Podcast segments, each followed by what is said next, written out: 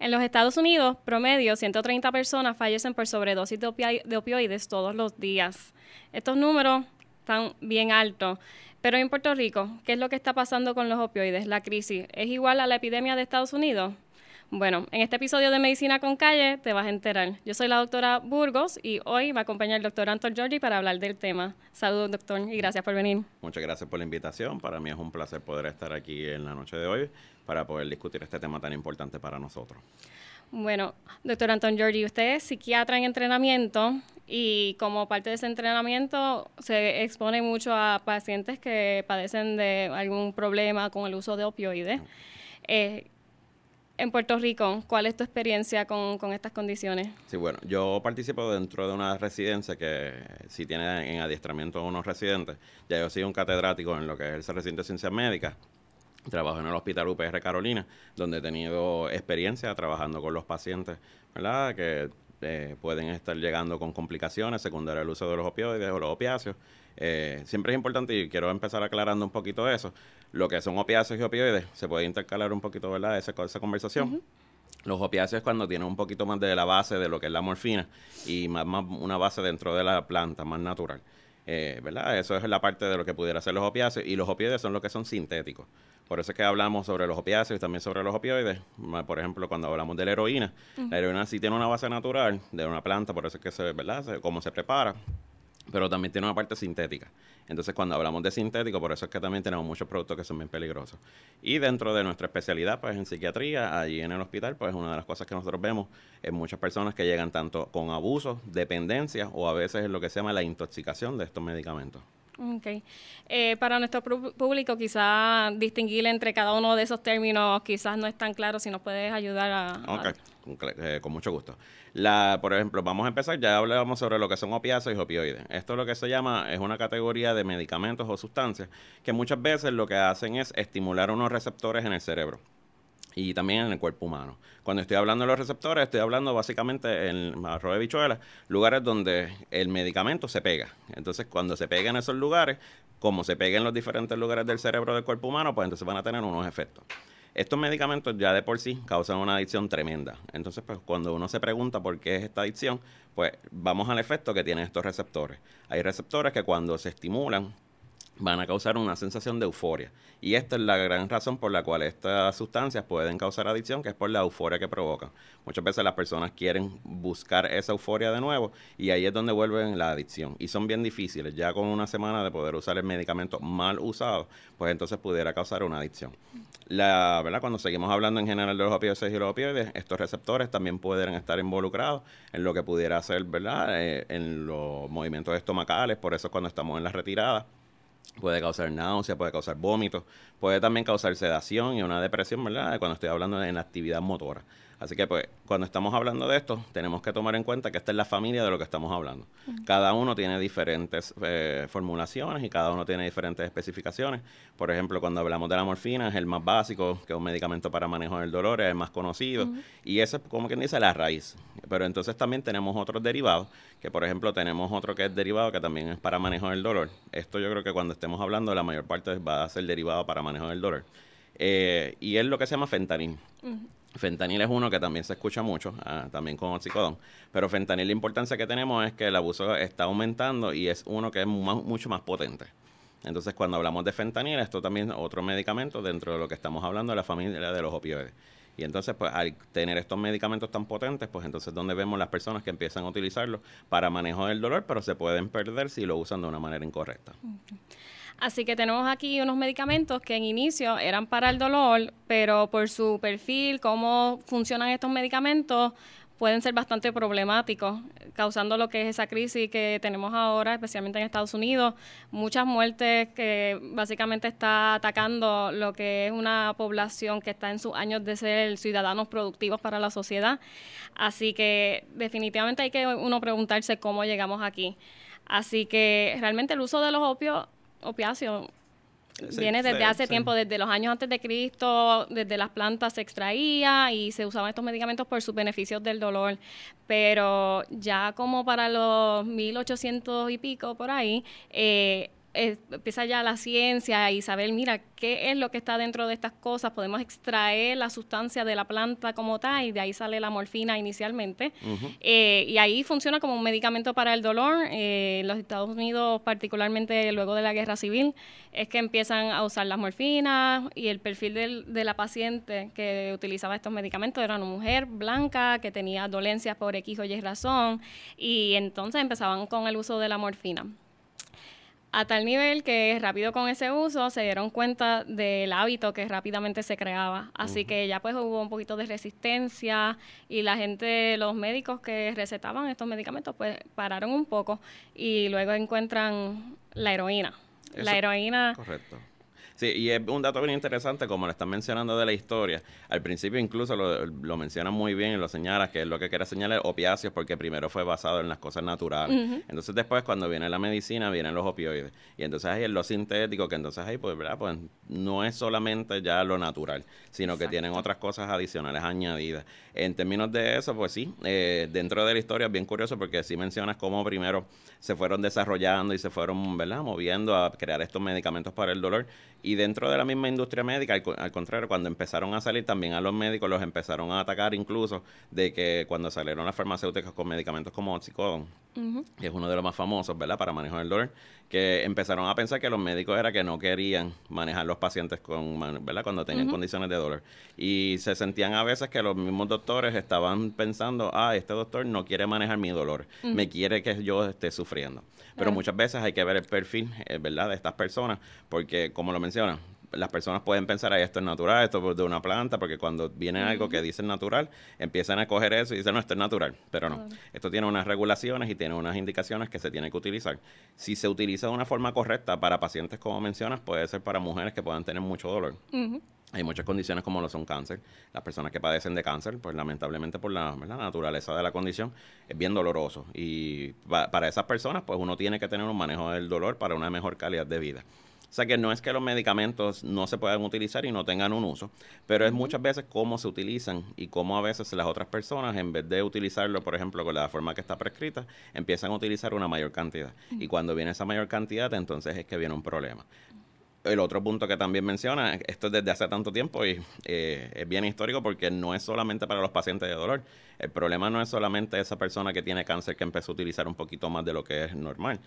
El problema es también cuando, por ejemplo, tenemos personas que se lastiman la espalda, tienen una, una lesión, entonces le dan 30 pastillas de un medicamento, vamos a decir morfina o le dan oxycontin y entonces ese medicamento que tienen se lo llevan para la casa. A lo mejor no lo que necesitaban era una semana, pero entonces ahí es donde vienen los familiares, donde vienen otras personas a quizás ingerir esa sustancia y ahí empieza el problema, que no es solamente cuando se hace la receta, es cuando vamos un poquito más allá. Sí. Y yendo un poquito atrás en la historia, dato interesante que no sé si muchas personas lo saben, la heroína era un medicamento recetado. La, piensa, la gente piensa heroína, piensa medicamento del bajo mundo, subterráneo, eh, pero no, empezó como un medicamento recetado, producido por casa farmacéutica. Entonces, cuando con la heroína ven el problema de, del abuso, pues entonces los médicos le cogen pánico y dejan de recetar medicamentos para el dolor. Y como tú dices, los pacientes se sentían, no me están tratando mi dolor. Y se creó esta idea en la sociedad de que los médicos estaban under treating pain, no estaban tratando el dolor suficientemente. Y entonces para los 90 aproximadamente es que eh, empiezan con el Oxycontin, el 95 por ahí. Y está pareado con un momento bien particular en la sociedad donde es el desarrollo del mercadeo de las casas farmacéuticas. Así que las casas farmacéuticas empezaron a decirle, mira, tengo este nuevo opioide, ¿verdad? Porque ya ahí estamos hablando de que es sintetizado para eh, producir la molécula que es para eh, el efecto de analgesia, de aliviar el dolor, eh, pero este medicamento no produce adicción. Eso era lo que ellos estaban vendiendo, basado en nada. Y entonces el mercadeo fue tan intenso y eso en comparación, eh, también a la misma vez diciendo, mira, no estás tratando el dolor, tengo esta alternativa que no tiene todos esos efectos secundarios, aunque no era cierto. Pues entonces eso empezó, eh, ¿verdad? Eh, dio a paso a la, el alza en receta de estos medicamentos. Así que esa industria de millonaria pasó a billonaria y de verdad que es algo espantoso. Las ganancias fueron bien significativas en esa época y de hecho eso fue una de las razones por lo cual ahora tenemos los códigos de farmacia en que ¿verdad? las interacciones de los médicos con los propagandistas médicos y con las farmacéuticas están reguladas. Ya no hay un incentivo por recetar un cierto medicamento, sino que nos tenemos que dejar llevar por lo que sería el mejor criterio de nosotros. Eh, definitivamente en, esa época sí, eh, incluso hubo demandas y esto ha sido algo que ha sido bastante controversial, porque la realidad es que sí, hubo una presión para que entonces empezaran, como habíamos hablado, de que no le estás dando el suficiente manejo a estos pacientes. Y muchas veces los pacientes lo entienden y pues yo no, no se puede jugarle con paciente que está en dolor, ve este anuncio maravilloso que dice que no causa adicción, que es una píldora mágica y pues muchas veces pues es un poco difícil explicarle. Ahora también con el acceso al internet todos los medicamentos están libres para que ellos los puedan buscar y los anuncios que tienen en la televisión, o sea que esto es un problema que esto va a seguir. Pero por lo menos ahora sí tengo un poquito más de certeza en que ya la, educación de los pacientes y la educación de nosotros, ya esa parte de que nosotros los médicos tengamos esa ganancia por medicamentos por lo menos está más limitada, pero definitivamente sí es uno de los factores que predispone al crecimiento de esta epidemia, eh, que siempre, siempre ha estado de los 90, al contrario, en Estados Unidos había alrededor de 6.000, 7.000 muertes por año. O sea que ahora sí es más significativo, incluso el año pasado y el antipasado sí ha aumentado. Desde el 2016 en adelante en Estados Unidos se ha visto un aumento drástico en estas muertes, pero sí desde que ya mencionas, desde que nacen estos medicamentos para esos años, ya hemos tenido este problema. Entonces, algo que dijiste es bien importante, ¿verdad? Estos medicamentos eh, son para los pacientes de cáncer, tienen un dolor fuerte, pero también se usan cursos cortos para otros tipos de dolores, a veces dolores de cirugía, dolores ortopédicos, pero si se si uno pone a verse documentales, ¿verdad? Hay muchas historias de personas que han tenido esta experiencia de que empiezan estos medicamentos, quizás porque se rompieron eh, alguna parte del cuerpo, algún hueso, y el, el médico les recetó el medicamento pero le dio suficiente refill y no le indicó que, mira, eh, tan pronto pueda dejar de tomarlo, déjalo. Y entonces, sin saber, ¿verdad?, el, qué consecuencias podía tener, jóvenes que lo que tuvieron fue una cirugía, todo se supone que mejorara, terminan con problemas graves de, adicción a estos medicamentos.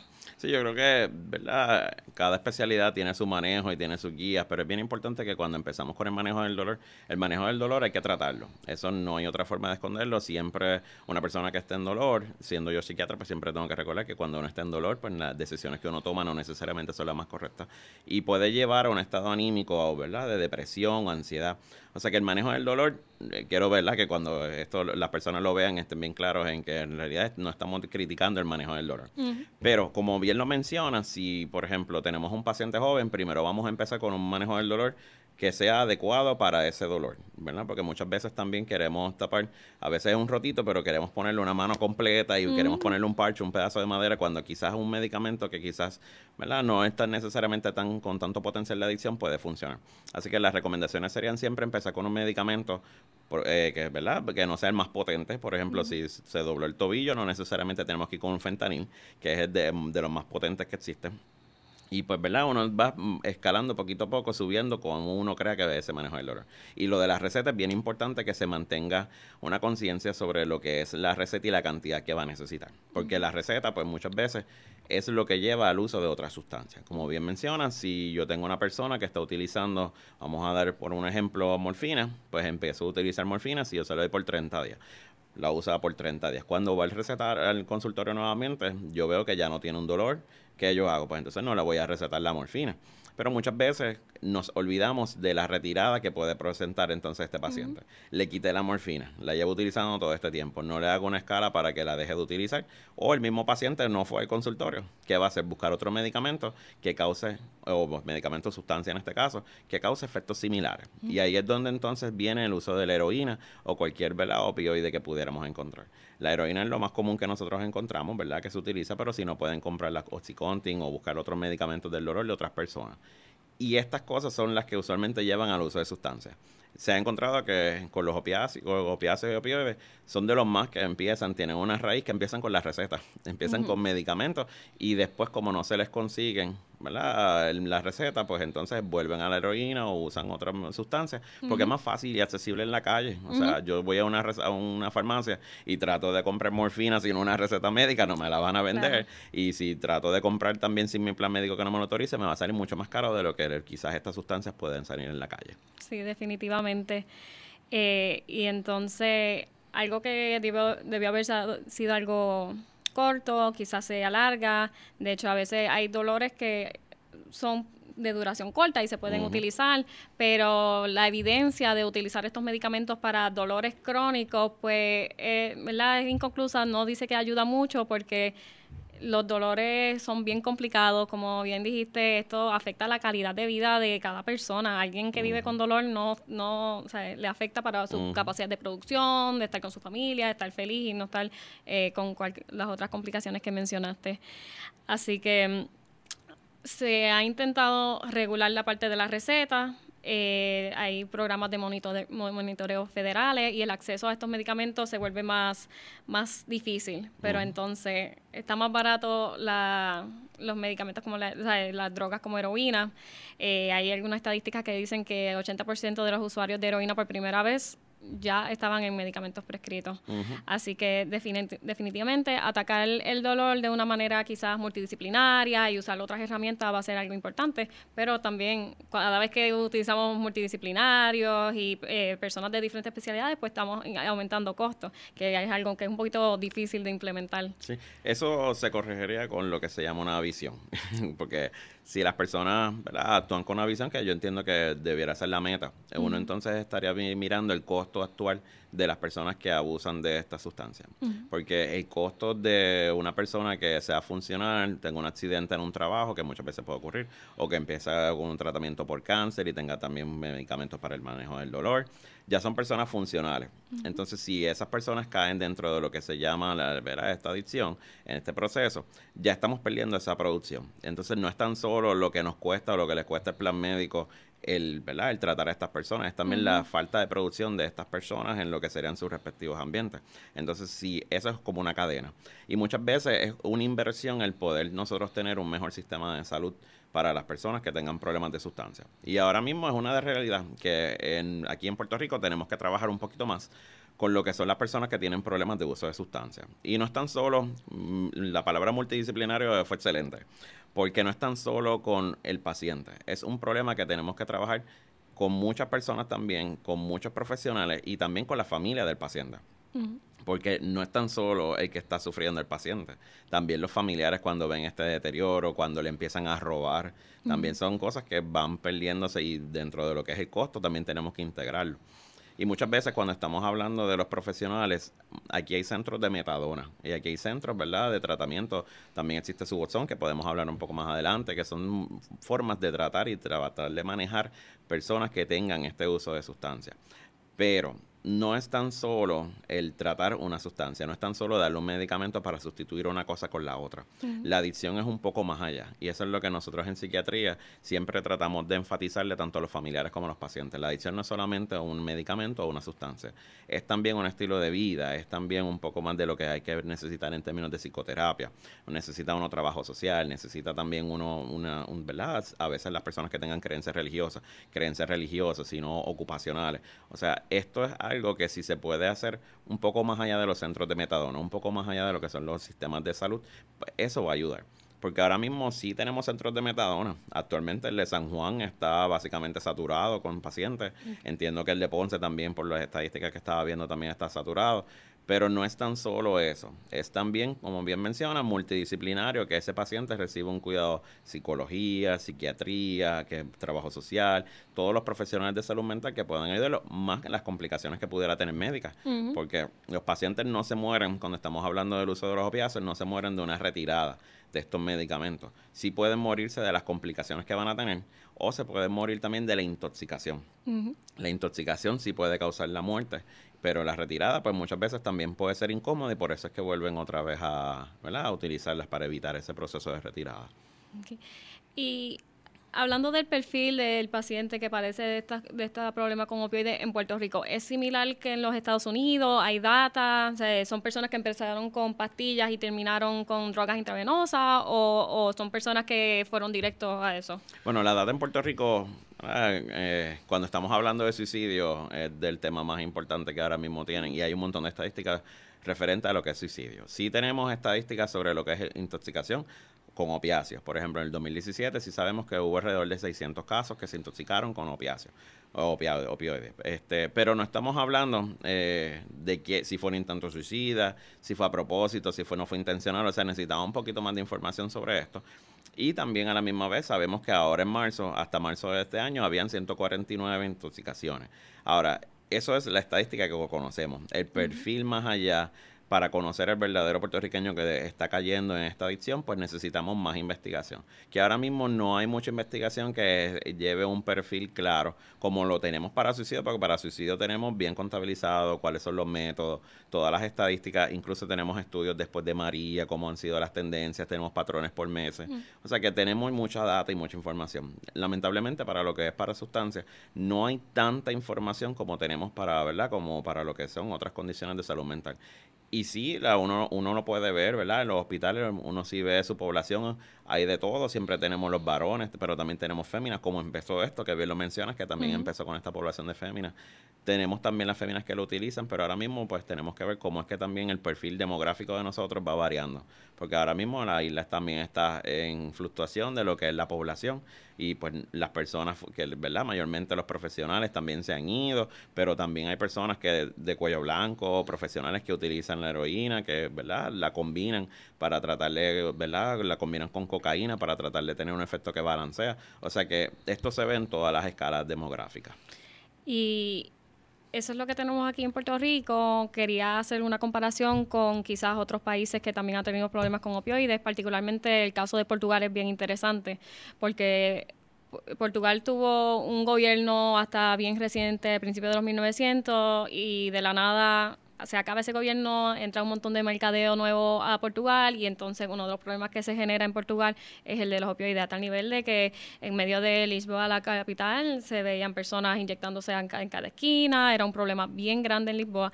Y en el 2001 Portugal fue el primer país en, descriminalizar ah, el uso de, esto, de estas drogas eh, y los resultados que han tenido han sido bastante positivos, le han atacado el problema de una manera, eh, ¿verdad?, más holística eh, y han tenido buenos resultados, eh, que han, sabes de otras cosas de otros países que han funcionado, eh, porque realmente cuando uno ve el uso de opioides como un crimen, hay muchos factores sociales que están implicados ahí. Es una población que se vuelve marginada. Eh, quizás personas, mismos médicos, profesionales de la salud, no quieren trabajar con ese tipo de paciente. Quizás ven como que, ah, no, esa persona usa droga, yo no quiero.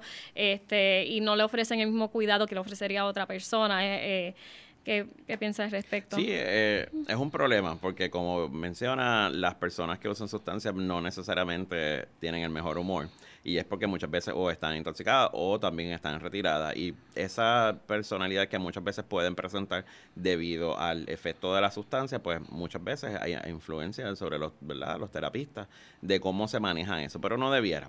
Todos los terapistas debieran entender que pues, las personas que utilizan sustancias, casi, casi todas, yo voy a decir todas, tienen algún tipo de efecto, ya sea directo o indirecto, en lo que es el estado emocional. Y al tener ese efecto, pues muchas veces hay que entender. Cuando un paciente a mí me grita a veces en la sala de emergencia o me dice dos o tres cosas, ¿verdad? Que cuando yo sé que está intoxicado, pues yo entiendo que eso es parte del efecto. Y yo creo que eso es algo de lo que debiéramos enfatizar un poquito más en lo que es la comunidad médica, el entendimiento, la paciencia, la empatía de que esto es un proceso.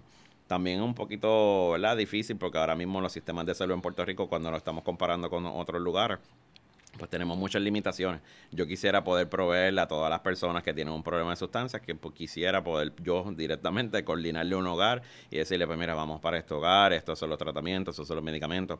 Pero lamentablemente, pues los sistemas de salud aquí, pues tenemos que ir por unos pasos y hay que canalizarlo y tratar de que entonces ellos vayan a un hogar, si la persona tiene que estar voluntaria para recibir un tratamiento, si no existen unos procesos legales que pueden llevar a eso Pero hasta ahora lo que tenemos es esto, es ir a una hospitalización, estabilizar una crisis aguda que pueda tener tanto de suicida como homicida, de agresividad o psicosis, y entonces ahí empezar un tratamiento ambulatorio. Y eso no necesariamente es tan fácil. Eso lo comparamos con otros programas que quizás pueden existir en Estados Unidos, también tenemos programas en Canadá, que pueden proveer sistemas en que las personas van a utilizar sustancias, pero de una manera supervisada. Y eso quizás le ayuda un poco más a hacer la transición para ir abandonando y para minimizar lo que serían los efectos, ¿verdad? Las otras condiciones que pudieran surgir, no un efecto adverso, pero una condición que puede surgir del uso de sustancias. Por ejemplo, compartir jeringuillas en Puerto Rico aquí, esto es una, e, e, esto es un problema bien severo porque muchas veces tenemos personas que eh, utilizan sustancias, una jeringuilla la comparten con otro. Si esa persona tiene una enfermedad de transmisión, como pudiera ser el VIH, pues entonces se va a contagiar a la otra persona con la que comparte. Pues hay otros países en el mundo, incluyendo en Estados Unidos, donde esto es un debate entre los psiquiatras ahora mismo en Estados Unidos, eh, sobre estos centros donde ellos van y si van a utilizar una sustancia, la utilizan en un centro supervisado. Y entonces ahí lo que hacen es que las jeringuillas, las, ¿verdad? Se les proveen y son de jeringuillas diferentes. No estamos tratando de minimizar en ese momento, estamos tratando de que nosotros podamos evitar las condiciones que puedan estar surgiendo. Lo otro es que los programas en Estados Unidos también sí tienen su dificultad obteniendo tratamiento ambulatorio. Sí podemos decir que hay más opciones para lo que es tratamiento ambulatorio para la rehabilitación.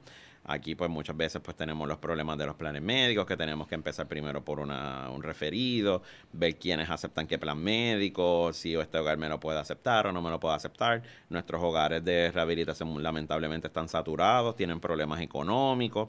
La economía aquí es pues eso es un factor que va a ser bien predeterminante en dónde va a terminar. Y eso entonces, si no tengo opciones, pues entonces está lleno. Las personas que están con este problema dicen, pero espérate, ¿para que yo voy a pasar tanto trabajo si yo me puedo ir a la calle ya? ¿Para que, para que voy a estar en este hogar? Si aquí no tengo ni las necesidades que yo quiero eh, pasar. Pues entonces pues se van de los hogares. Muchas veces, pues eso si lo comparamos con otros, otros países, pues sí, a veces son un poquito más, más flexibles. En términos de despenalizar o ¿verdad? de criminalizar una sustancia, pues eso es un debate, que eso sí vamos a tener que tener otro tema para eso, porque la realidad es que muchas veces eso es ver cómo se regula. Todo está en la regulación. Y verdad que muchas veces no es que vamos a estar recomendando que se utilice, por ejemplo, la heroína, porque no es que vamos a, yo nunca voy a poder decir que la heroína en este momento, si una persona la abusa, va a tener un efecto, ¿verdad? Eh, eh, saludable en la persona. Pero nos tenemos que enfocar en lo que es, en vez de tratar a estas personas como criminales, tratarlos como que lo que son, que unas personas que son enfermos porque tienen una adicción. Y tratarle, en vez de utilizar tantos recursos para castigarlos, es proveer unos recursos para ayudarlos a mejorar. Porque la finalidad de estas personas no es yo querer hacerle daño a las personas, es que yo estoy enfermo y busco un placer, que es la euforia que habíamos hablado.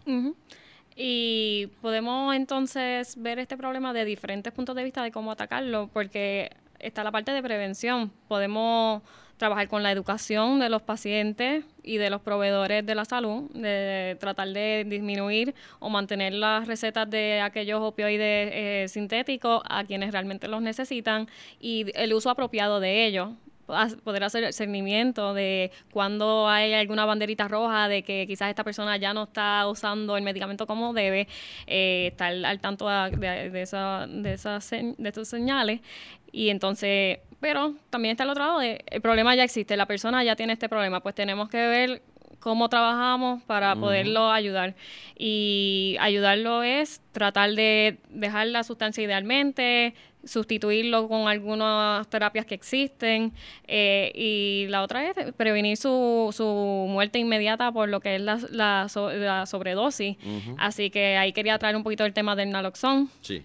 Este, y eso sí es una de las cosas que se está trabajando en Estados Unidos. Sí, yo estoy a favor de que muchas veces los paramédicos y a veces hasta los policías eh, tienen con ellos mismos un medicamento que se llama Naloxone, que es el famoso Narcan, que también se ha mencionado. Eh, vienen diferentes vías, pero la forma en que se está administrando más comúnmente es nasal. Y eso lo están utilizando porque el efecto, cuando estábamos hablando de los receptores, para que las personas entiendan, vamos a ir a otra vez a de bichuelas, donde se pegan estos medicamentos para hacer un efecto, viene el otro medicamento y lo desplaza. Entonces eso lo que hace es quitar el efecto del otro, del, ¿verdad? de la sustancia que utilizamos. Por ejemplo, si tienes heroína y la estás utilizando, tiene una sobredosis, entonces ahí cuando empieces con esta sobredosis de heroína, vas a tener un efecto de depresión, la persona puede estar en el piso casi sin respirar y puede tener, ¿verdad? en ese momento estar cerca de la muerte le das este medicamento y puedes reemplazar entonces en esos receptores una cosa por la otra y vas a provocar que la persona básicamente en dos a tres minutos que es lo que toma vuelva otra vez a ese estado mental normal. Así que si es una de las cosas que se está trabajando, tenemos eso, tenemos lo que se llama Suboxone. Suboxone también es otra forma de tratamiento que nosotros tenemos, otro medicamento que ayuda para la, ¿verdad? para la adicción. Eh, los componentes son naloxone, que es lo que estamos hablando ahora, y también buprenorfina que es una forma más controlada de darle el mismo mecanismo de acción, pero al hacerlo nosotros hacemos que sea de una forma médica y lo vamos controlando sin la euforia que también vamos a tener con la sustancia. Y eso no va a llevar tanto al potencial de adicción. Así que básicamente estamos, como quien dice, estamos dando un toquecito a los receptores, pero no lo estamos haciendo de una forma que provoque adicción estos dos medicamentos son bien importantes y son bien importantes que los conozca toda la comunidad médica porque pueden salvar vidas. Cuando estamos hablando de tanto de metadona y suboxone, son medicamentos para largo plazo para que la persona vaya mejorando, pero eso no es solamente médico, tiene que ser también, con, como habíamos hablado, multidisciplinario.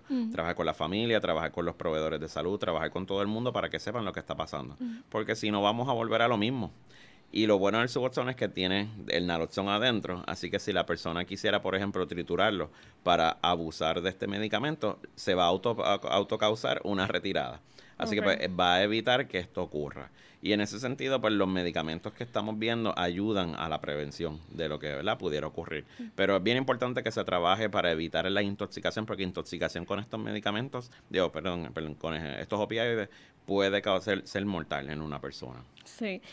Eh, hay ciudades en Estados Unidos donde la prevalencia por ciudad es espantosa, donde cinco personas cada día en esa misma ciudad este, fallecen y entonces han tenido más esfuerzo como para que bomberos, policías, todo el mundo tenga a la mano estos medicamentos y que tengan este, una alta sospecha y el dintel bien bajito para poder administrar estos medicamentos, dado la alta prevalencia en esa área.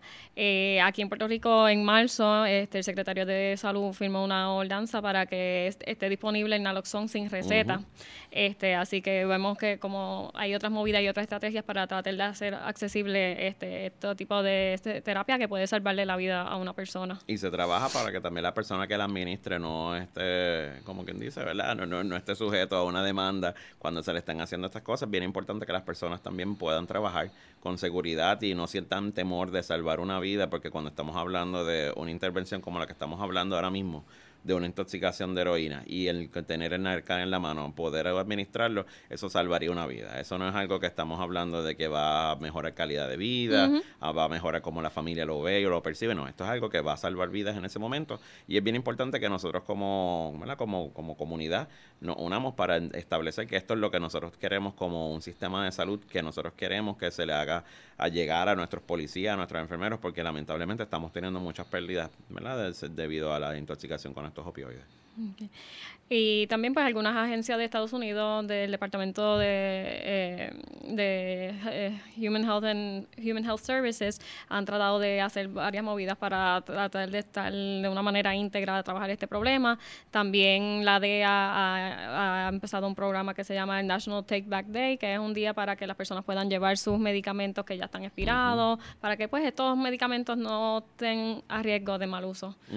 Eh, así que hay mucho deseo para hacer bien, pero es un problema complicado que, que hay que meterle todavía. Así mismo, hace falta mucho todavía, hace falta intervenciones sociales, que se escuche a los familiares de los pacientes. Ahora mismo, una, yo creo que más que la comunidad médica, quienes más pueden hablar sobre los pacientes y las dificultades que tienen, son los mismos familiares. Los familiares, y yo los, yo los escucho eh, en el Hospital OPR Carolina, yo cuando estamos trabajándolos allí, pues yo trato de, de escucharlos, trato de manejarlos, pero esto no es algo que un médico o una institución pueda trabajar.